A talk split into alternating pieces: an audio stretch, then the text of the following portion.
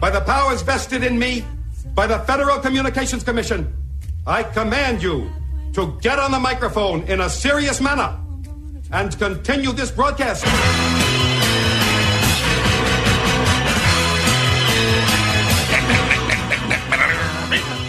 Welcome to KIRO Nights. I'm Spike O'Neill. That's right, folks. I'm sorry. I'm back. Another dose of this for you.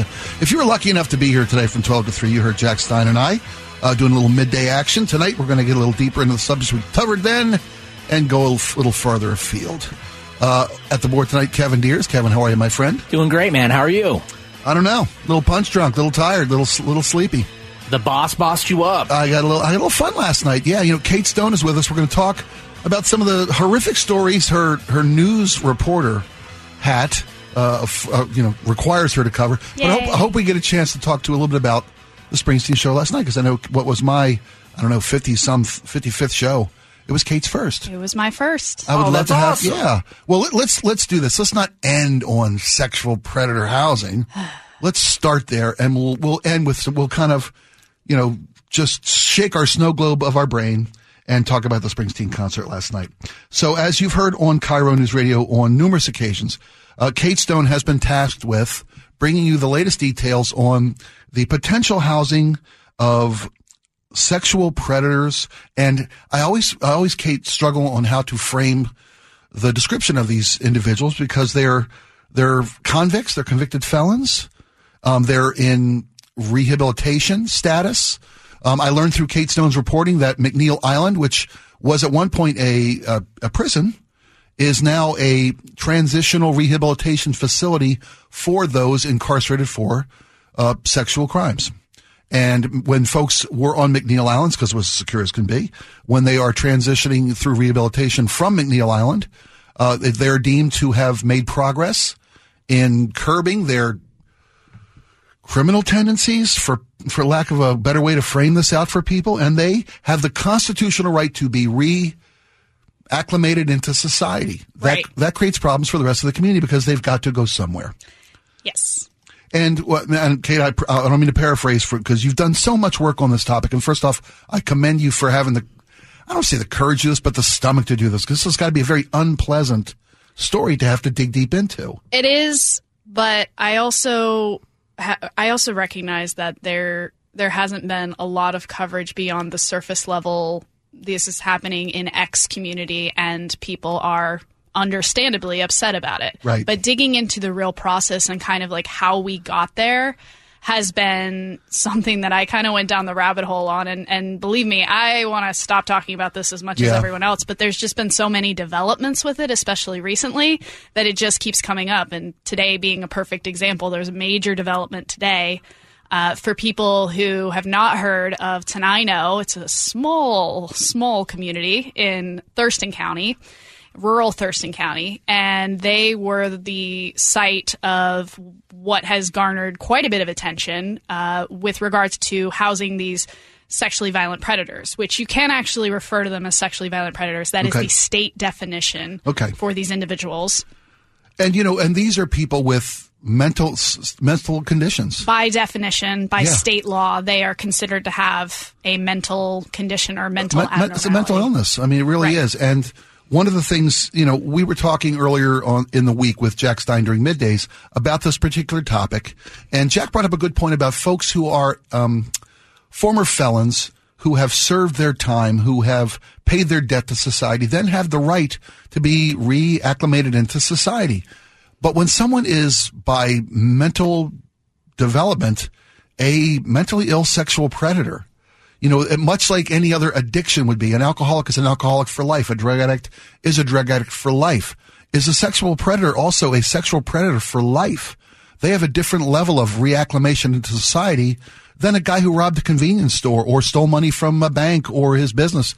There's a a different level of community concern, as it should be. Absolutely. And no one is discounting the community concern because I can't imagine a community where there would be no concern about this. However, it is, as we've talked about, their constitutional right Yeah. to be reacclimated in the community as long as they can be shown and a court decides that they are no longer a threat in it, to the Okay. community, and conditions can be created to protect the community.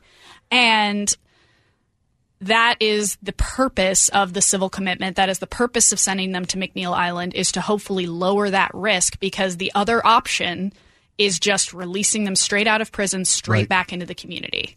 And so this is sort of a point where they they want to treat these people to see, you know, maybe they can't be cured necessarily, but they can at least function in society and not commit more crime. So that's the whole idea behind civil commitment. So these these houses like the one in Tenino that we just learned today is not going to happen. Yes, that was the big announcement today. It came as something of a surprise, even to Thurston County officials. I talked to the Thurston County commissioner today, and he said, "Yeah, I was kind of surprised by this." But Supreme Living, which is the company that was that had a contract with the state to manage this farmhouse in Tenino that was supposed to house up to five of these sexually violent predators, made a very quiet announcement on their website that they would not be moving forward with this. And well, it's funny because you know we learned about uh, we learned the fact that it was going to be going to Tenino, which surprised a lot of people. correct. And then we learned that it's not going to happen in Tenino, surprised a lot of people, which makes you wonder about the entire process of selecting uh, these these facilities and where they're going to be placed. I mean, learning through Kate Stone's reporting, um, I learned that you know the state and the counties who have created these, or uh, not created them, that's the wrong way to frame this. The predators come from specific areas. And those areas are then tasked with the responsibility of taking them back into society. Right. So Thurston County currently has 11 sexually violent predators on McNeil Island. As such, according to the state law that only passed a couple of years ago, they are responsible for housing 11 sexually violent predators. Not necessarily the 11 from their county, that's the idea, but if for instance their victims live nearby or something, obviously they're not Right, going to be right. put That's- right back into that. I hadn't even thought about that, but that's actually good planning. yeah, obviously they're not going to create that kind of a situation because that would be very traumatic for everyone. It's but better that they're far away from their victims as possible. of course. Yeah. But they have to have 11 spots, shall Gotcha. we say. 11 spots. Supreme Living was supposed to be five of those spots. It is now not happening. However, the county still has, the state still has to find 11 spots in Right. that county. So Tenino is obviously celebrating a victory today. And I actually talked to one of the community members who led the opposition against this facility. They brought up a lot of points, and even the Thurston County sheriff mentioned that he was concerned that they only have one deputy in that area, that they wouldn't be able to respond in time, that kind of thing. And I talked to one of the community members, and she kind of described. She found out at about two thirty this afternoon. We found out about three o'clock, and she told me kind of how she felt hearing the news. I feel completely overwhelmed, honestly. I feel like I have cried, laughed, been frustrated and excited, but I am so excited and cannot wait to see that for sale sign go up at that house. So that's Kendall Tuttle. She's been on the front lines of this since the community essentially found out, which some of them claim they had no notice that this was going to happen until Supreme Living was already moving in and preparing. It is it is important to note no sex offenders actually moved into this property Right. before the announcement came that this was not happening. But they they had a community meeting in late January where it was pointed out this is next to a ski lake that's very popular with families in the summer. It's next to a, chi- a children's playground, which was not built at the time that the the state did the investigation Okay. into this property. So obviously a lot of concern from the community, obviously a lot of excitement that this is not happening. However, this problem's not going away or Right. No, I shouldn't say problem. This situation is not going away. And I asked her, Kendall, I asked her, well, if Tenino is chosen again, perhaps a different location, but same community, you know, what, because it's their constitutional right and Yeah, for the for the predators, Right. to be reacclimated into society. Right. And and because of the state law as it's written, and we've talked about this on the noon show, the 500 foot rule, the 500 foot radius, the school and child care facility. So an LRA, which is these housing options, the less restrictive alternative housing options for violent sex offenders, cannot be within 500 feet of a school or childcare facility. So that really limits the options. That's why they're always out into the peripherals. They're at right. the, the rural Well, areas. As of a couple years ago, because that that rule was only established a couple years ago, as was the county sharing rule. It's called the fair share principle, where we all have to share. But I asked Kendall, I said, "Well, what if Tenino? What if another location is picked?" And this was her response. I do understand that these people need to be released. I think there needs to be better supervision. There needs to be better security. There needs to be a lot of changes in place before I would feel comfortable having them in any community. And I can't really argue with that. I can't either. Well, and that's another point that she brings up. Kendall brings up a great point that you brought up earlier in the week, and that this is a business model for a lot of folks. The state pays these properties, these less restrictive housing alternatives, LRAs. They pay them so much money per predator to house these folks in, in what should be safe buildings, safe areas. But there is no kind of requirement to have an LRA. You're not required to have any kind of psychological or, you know, psychiatric training on how to, uh, with, with sexual predators, how to uh, recognize tendencies that may be leading to, you know, relapsing into their horrific ways of life. There's no security requirements. There's no uh, monitoring, f- gating, fencing requirements. These people are can can make quite a bit of money in housing sexual predators in an LRA and not have to set up any real guidelines that will keep the community safe. Right. And the facilities themselves also don't have a lot of guidelines. And Kendall did mention that as well. They weren't putting in new gates. They weren't putting in new fences. They weren't putting in, you know, enough chaperones or security. There was so many flaws in the entire system. So, I mean, obviously a victory for Tenino tonight, Yeah. but definitely a lot more needs to be decided on this issue as we've talked about over and over. And I will say this, Spike. There was supposed to be some major movement today regarding state lawmakers and sex offender housing. I can't say any more, but it's expected to come out tomorrow. So Okay. this is this fight is not over and there's definitely going to be more information coming down about this. Well, one of the things we get to do here at KIRO is keep the community informed about the things that matter to them in their life. And I can honestly tell you that prior to your diving into this story and giving as much information as you've been able to uncover and share, you know, as somebody who's raising children in this community, um, and so many people can relate to that, I now know so much more about what the state does and doesn't require to give these people their pathway back into citizenship. And, uh, you know, as a citizen, it behooves me to be more vocal and speak to my representatives about what I want them to make sure happens. Right. So thank you You're for the work on this. You're welcome. And I learned a lot too. And honestly, I hope that if even one person now understands the system a little bit better and is more informed when they go to their local officials or their state officials and says, Hey, I understand this system. Now, how can we change it? Then I think it's all worth it. Well, I think a lot of people are more informed, and that's how we make people and our elected officials accountable. Is that we let the citizens know what's going on, what's not being done, and gives us the ammunition we have to make them and hold them accountable, our elected officials. Right. And I know, I know it's a sticky topic. So, and yeah, I know no one likes talking about this, but it is important. It is. And, and so let's change gears because I know you worked a long day and I don't want to Oh, send you home. goodness.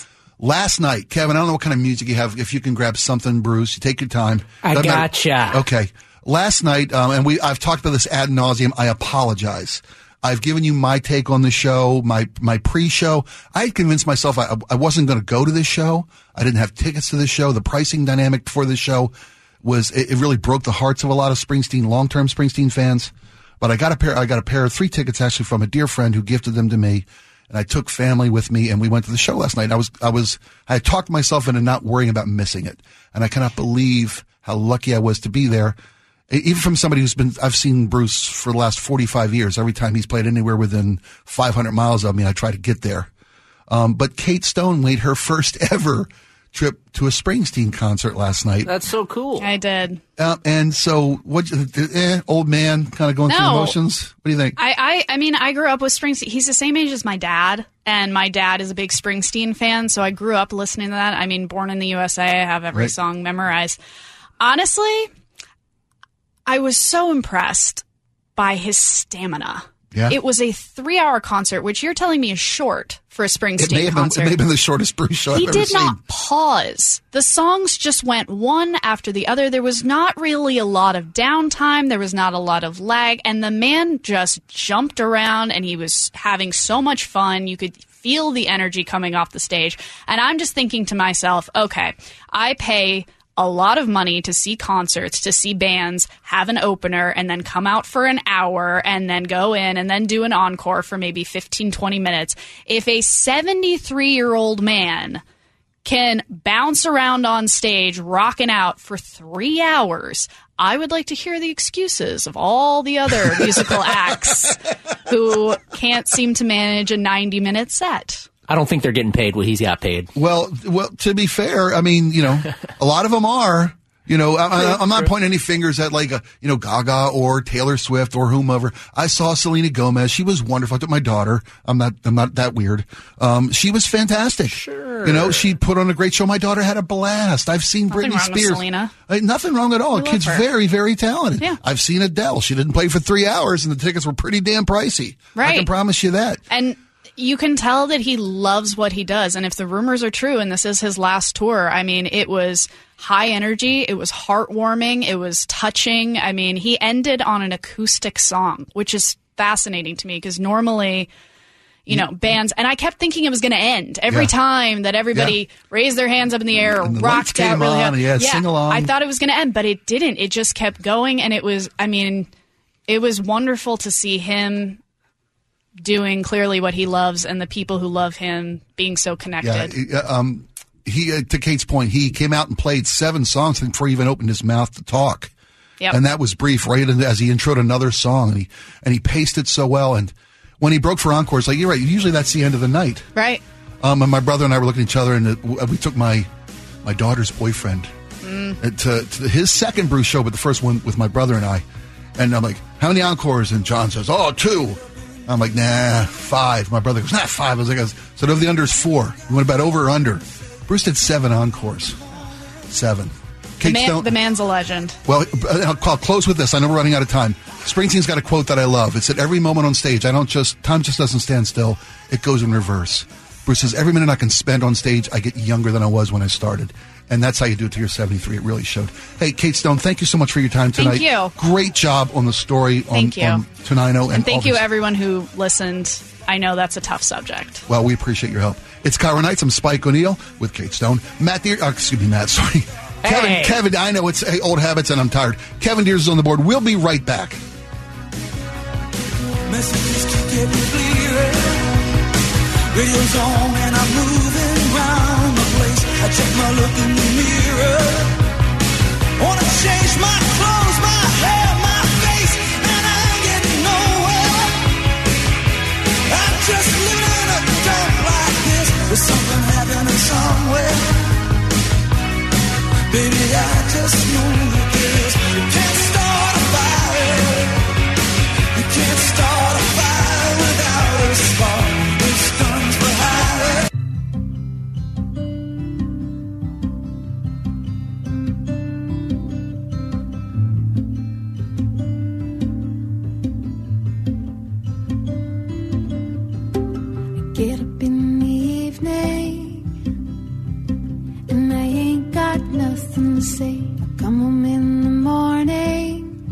Gee, I recognize the song. I just feeling um. the same.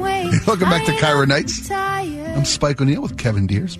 I'm just Whose version is this? bored with myself. Uh, her name is Ruth Moody. Awesome. Yeah, it comes from an album called These Wilder Things. Nice. She has a beautiful voice. She does. Start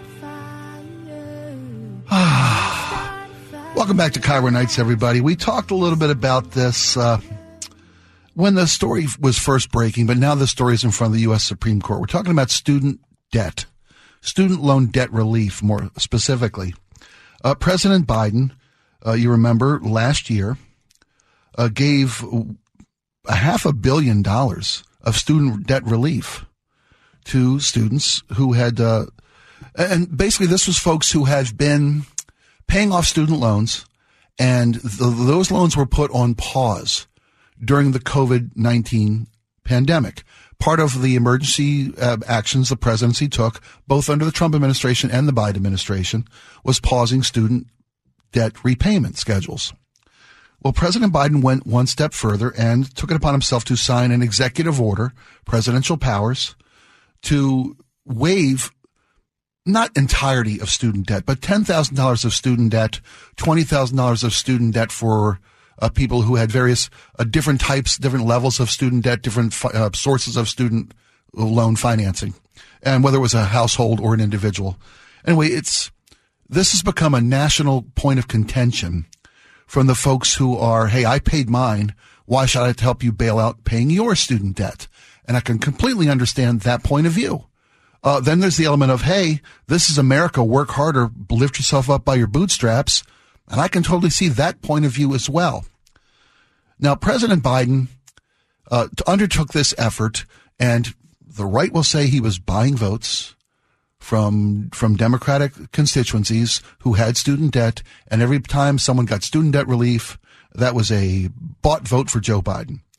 Sidebar: I will counter that with this: everything every politician ever does for any constituency is buying your vote. Okay, whether it's relieving restrictions on your company or your business, or investing in the infrastructure of the rail service that you use to do your job, you know, on the rail lines or traveling by rail lines. Everything every politician do, does is trying to buy or win the vote of a, of a voter. Come on. Buying votes is the, is the most shallow argument I've ever heard. Anyway, back to this story. It, it drives me nuts when the folks who are screaming the loudest about, I paid my student debt.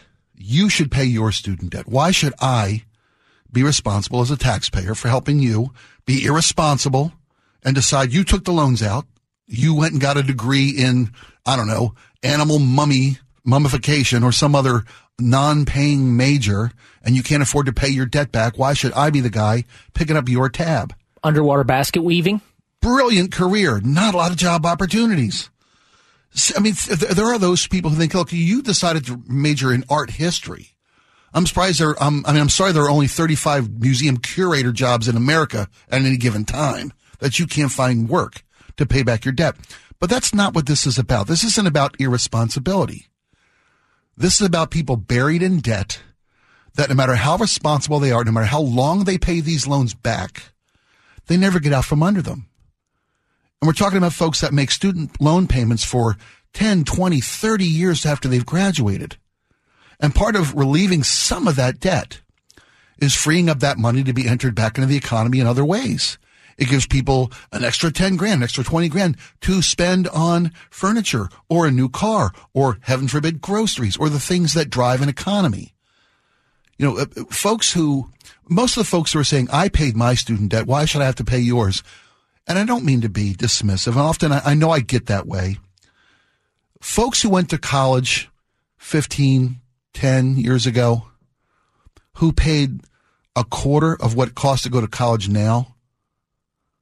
You know, if you paid 25 grand for your entire four year college education and a kid today is paying 100 grand for his four year college education, have some empathy about the amount of debt he's picked up compared to the amount of debt you had to saddle to get your education to move your life forward.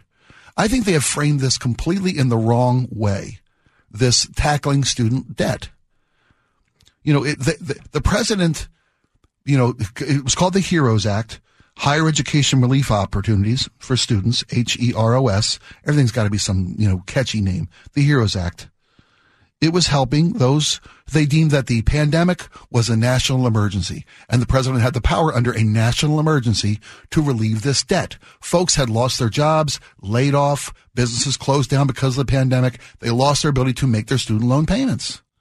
That's, that was the onus of President Biden making this effort to relieve student loan debt. You have to though understand that it's not about wiping out 100 grand worth of debt or 200 grand worth of debt. It's about 10K or 20 if you're a family or if you took a different type of loan out. It's not a, it's, it's barely a drop in the bucket for a lot of people who are still paying student loans off.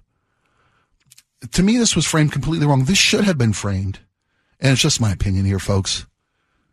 Uh, what do I know? This should have been framed in the way of predatory lending. That, cause that's what student debt is. It's predatory lending. No other loan you can take out in any way, shape, or form, whether you're buying a house, starting a business, whatever, has the kind of onerous interest rates and compounding uh, factors that student loans have. I've got a sister who went to a four year university, racked up a lot of student debt. She makes a great living. She hasn't missed a payment in her student loan in, I think, almost, almost 20 years. She's paid back more than she borrowed. She still owes more than she initially borrowed. That's how this subject should have been attacked.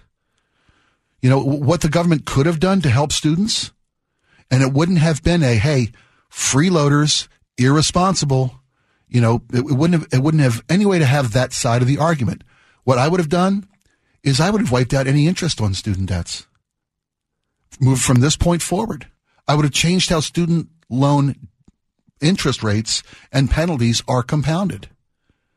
Because imagine it's just like any other loan. You know, take out a 20 year mortgage for your, for your education.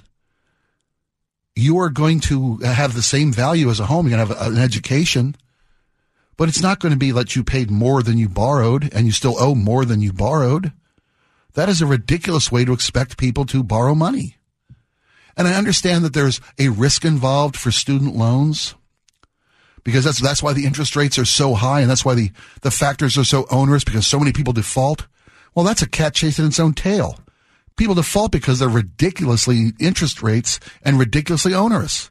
If they were more reasonable, then folks wouldn't default. You wouldn't need these ridiculous interest rates to keep it because so many people default. That's that's a self-fulfilling prophecy. It's a circular argument. You know, if they had gone to the Congress, one of the justices today saying, hey, this is a problem that should be solved by Congress. Chief Justice Roberts framed it that way. You know, and there are ideological points of view from both sides of the spectrum being represented by various members of the Supreme Court. You know, and the, and the, hey, I got mine, you get yours mentality is, is it's beneath us as a country. You know, everybody should have a, a shot at success. If you take out a loan, you pay the loan. Absolutely. But if you take out a loan and you're getting crushed because some of these companies are so ridiculously predatory, maybe we should be looking at that. In fact, uh, one of the justices, uh, Amy Coney Barrett, one of the justices appointed by President Trump, he sided with liberals. She sided with liberals today. Let's look at some of the predatory lendings and some of these companies that are lending out student debt or student loans. Let's look at it from that perspective. So, who knows how this will break? Whether student debt relief will actually be allowed to take place or be rejected by the Supreme Court, we'll see how it, pl- plays out. But we should look at it from a more um, you know, realistic point of view, a more empathetic point of view, and less of a "Hey, I got mine, go get yours" mentality. It just I don't think it does us any good. It's KIRO Nights. I'm Spike O'Neill. Kevin Deers is on the board. We'll be right back.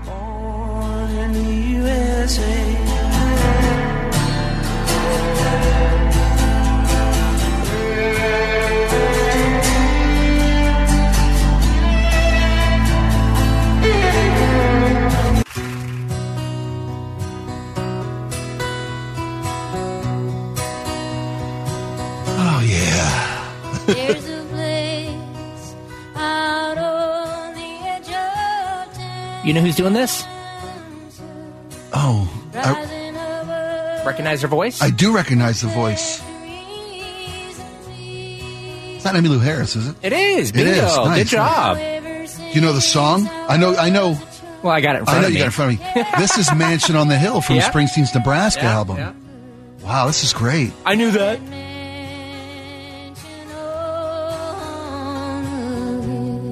Yeah, you know, a lot of a lot of people never got the taste for Springsteen, and I totally get that. I totally get that. Um, I, on the other hand, was born on the East Coast, and that that's what we were raised upon. I'm from New Jersey. yeah, so yeah, in my me, blood. I'm from New Jersey. I'm from Jersey. You ever seen Jon Stewart's induction of Springsteen in the Kennedy Center Honors? No, should okay, I? yes. You too. Anybody who's a Bruce fan or a John Stewart fan, and if you're not a fan of either of those people, you hate me already. So what do I care? Um, if you get a chance to YouTube Jon Stewart and his introduction to his induction of Springsteen into the Kennedy Center honors. You know they do the honors show every year. I mean when they when the Kennedy Center honored Led Zeppelin, Yep. Heart came out. Ann and Nancy came out from Heart and and and played Zeppelin music in tribute. Uh, Dave Chappelle recently. Yes, Yeah. exactly. So they they every year the presidency, deci- the administration decides who will be honored at the Kennedy Center. Um, Springsteen was inducted by Jon Stewart, and his speech "I'm from Jersey" is one not one to be missed. Um, and, and I know the folks get tired of hearing me talk about Springsteen, but I would ask folks just to think about the show that that that you will remember for the rest of your life. I don't care what show it was. You know, maybe you're a maybe you're a Tom Petty fan, maybe you're an Eagles fan, maybe you're a, Garth Brooks fan, maybe you're a Foo Fighters fan. That one show that over delivered, you went in with sky high expectations, and unrealistically sky high expectations, and they still over delivered. You know, they they just were in the moment. The band was tight as a drum. Everybody they played the songs. You can't believe they played that song. You they you love that song. That's the kind of night I had last night, and I apologize for gushing and for beating that drum and going on and on and on. Spike, mine was this past weekend too. I uh-huh. had a show that did the exact same thing, man. Who'd you see? I saw this band called Botch. They're like a hardcore band from Seattle, and they broke up in 2001.